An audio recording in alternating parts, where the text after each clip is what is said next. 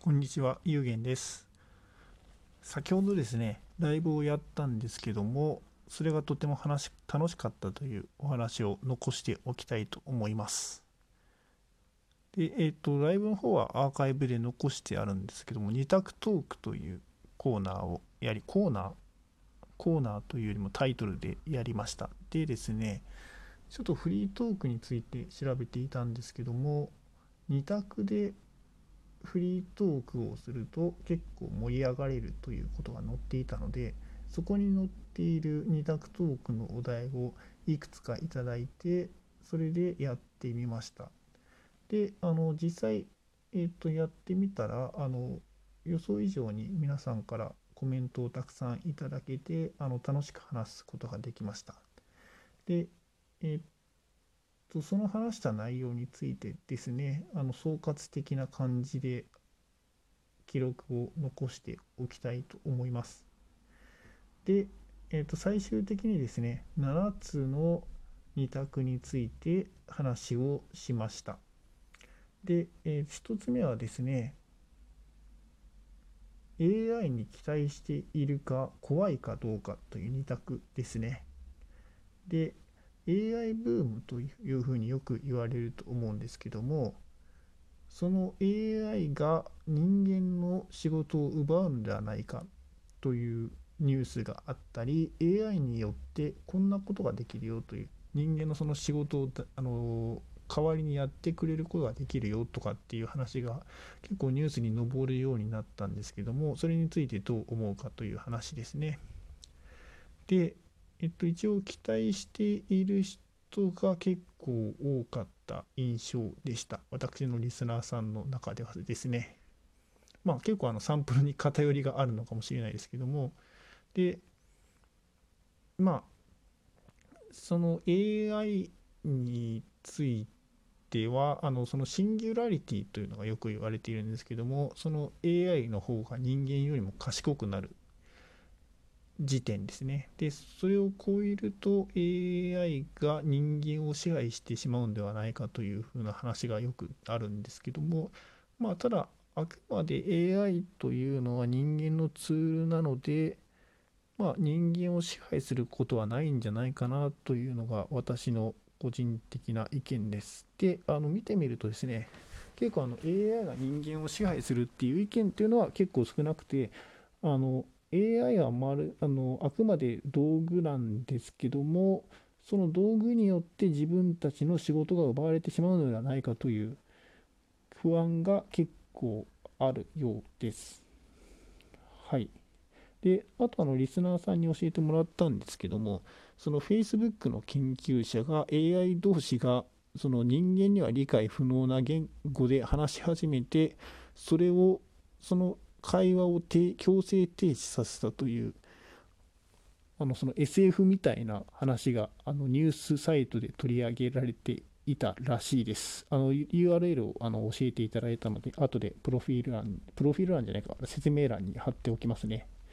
で、それは面白かったんですけども、その強制停止させた理由というのが、その不安になったからっていうわけではなくて、あのその会話の内容が意味不明なので、その研究対象として有益でないと判断したから止めたらしいですね。はい。まあ、あのそこのところは、あの 映画見たく、そのパニックになって止めて、かつあのとあの止まらなかったっていう風になったら完全にそそのあのお決まりのパターンになっていたのかもしれないですけどディストピア的な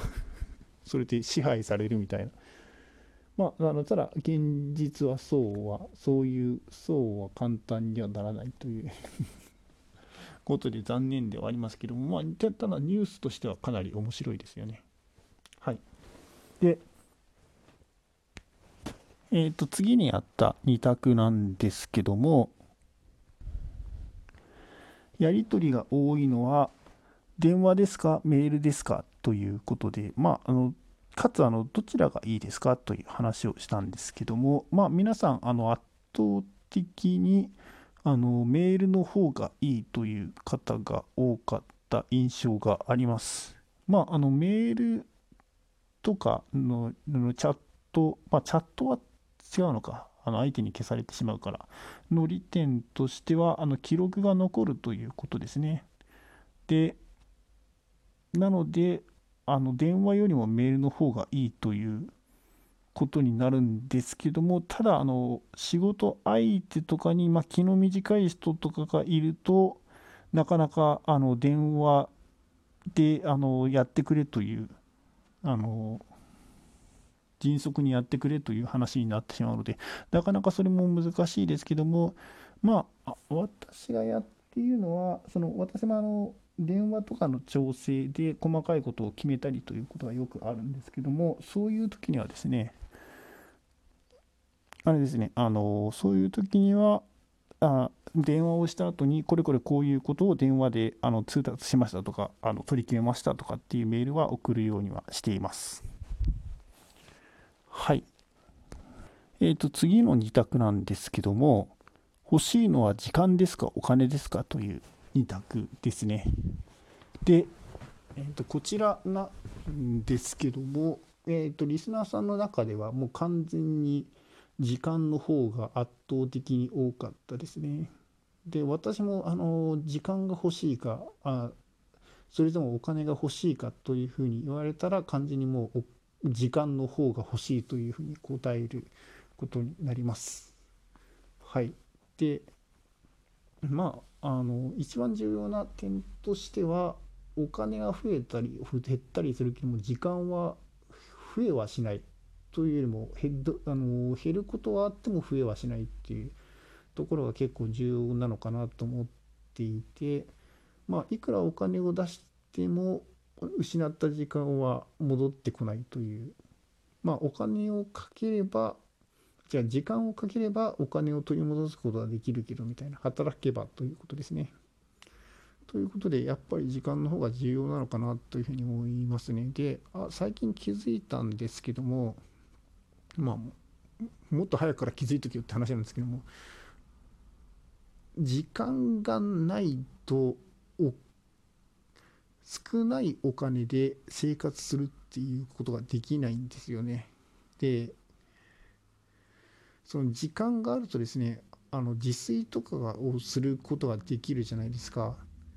でそうするとあのまず食費が浮きますよね。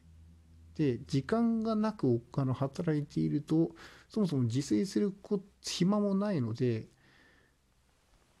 まあお金を払って外食をしたり、まあ、高いあのそのお弁当とかを買ったりするという羽目になるんですけどもまああの時間があれば自炊はできて食事も作れるでかつあの何か必要なものがあった場合に自分が手作りできるものであれば例えばお金がなくても時間をかければそれを作り出すことができるということですね。なのでそういう意味でも時間があった方がいいあの時間がある方がお金があるよりもいいんじゃないかなっていうふうに思います。はい。で、えっ、ー、と、すいません。ちょっと時間が足りないので、印象に残った2択のみの話をしますね。えっ、ー、と、電子派か、それとも、お金を払うときに電子マネーを使うか、それとも現金を使うか、どちらが好きか、というのどちらを優先させるかという2択をやったんですけども、えっ、ー、と、電子マネーの人の方が今は多かった。ったですね。で、まあ、皆さん、のポイントを気にされているという方がやはり多かったです。で、まあ、今あのよくポイント経済とかっていうふうに言って、あのそのポイントがその経済の中で占める位置がどんどんどんどん大きくなってきている、いますね。で、あの、ポイントってその店側にその情報を吸い取られているので、まあ、情まあ、その分のお金を払われているというふうに考えた方がいいんですけども、まあ、ただあの経済的には相当助かるのでやはりポイントを気にしてあの電子マネーを使うという機会はこれからもどんどん大きく多くなっていくのかなと思います。であの私ですねその話の中であのよあのずっと個人的にはあの Amazon ばっかり使ってたんですけどもヨドバシカメヨドバシかヨドバシのその通販が結構いいよっていう話を聞いて、へえというふうに思いました。で、あの、なんかヨドバシのいいところは、アマゾンに比べて、その転売屋とかが少ないので、あの、価格が安定をしているというところがいいらしいですね。まあ、なんかそれは結構いいなというふうに思ったんですけども、まあ、全然ヨドバシについては知らなかったので、今度あの、えっと、何か買うときにヨドバシの方も見てみようかなというか、まだあの登録もしていないので、ちょっと登録をしてみようかなというふうに思っているところです。はい。えっと、今日のところはそんな感じでした。あの、2択だと、あの、先ほども話しましたけども、あの、コメントが結構、あの、皆さんしてくださって、どっちどっちというふうに、あの、答えやすい状況が生まれたので、今後もそれをやっていこうかなというふうに思っています。まあ、フリートークの時はということですね。はい。ということで、えっと、私、毎日ですね、22時から1時間ライブ配信をしておりますので、もしもよろしければご参加いただけるとありがたいです。はい。最後まで聞いてくださり、どうもありがとうございました。皆様良い一日をお過ごしください。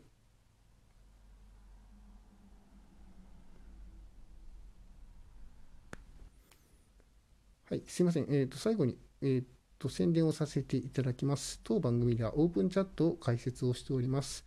番組のプロフィール欄及び私のアカウントのプロフィール欄からアクセスすることが可能です。もしもよろしければご参加ください。こちらではトークやライブの告知などをさせていただいております。よろしくお願いいたします。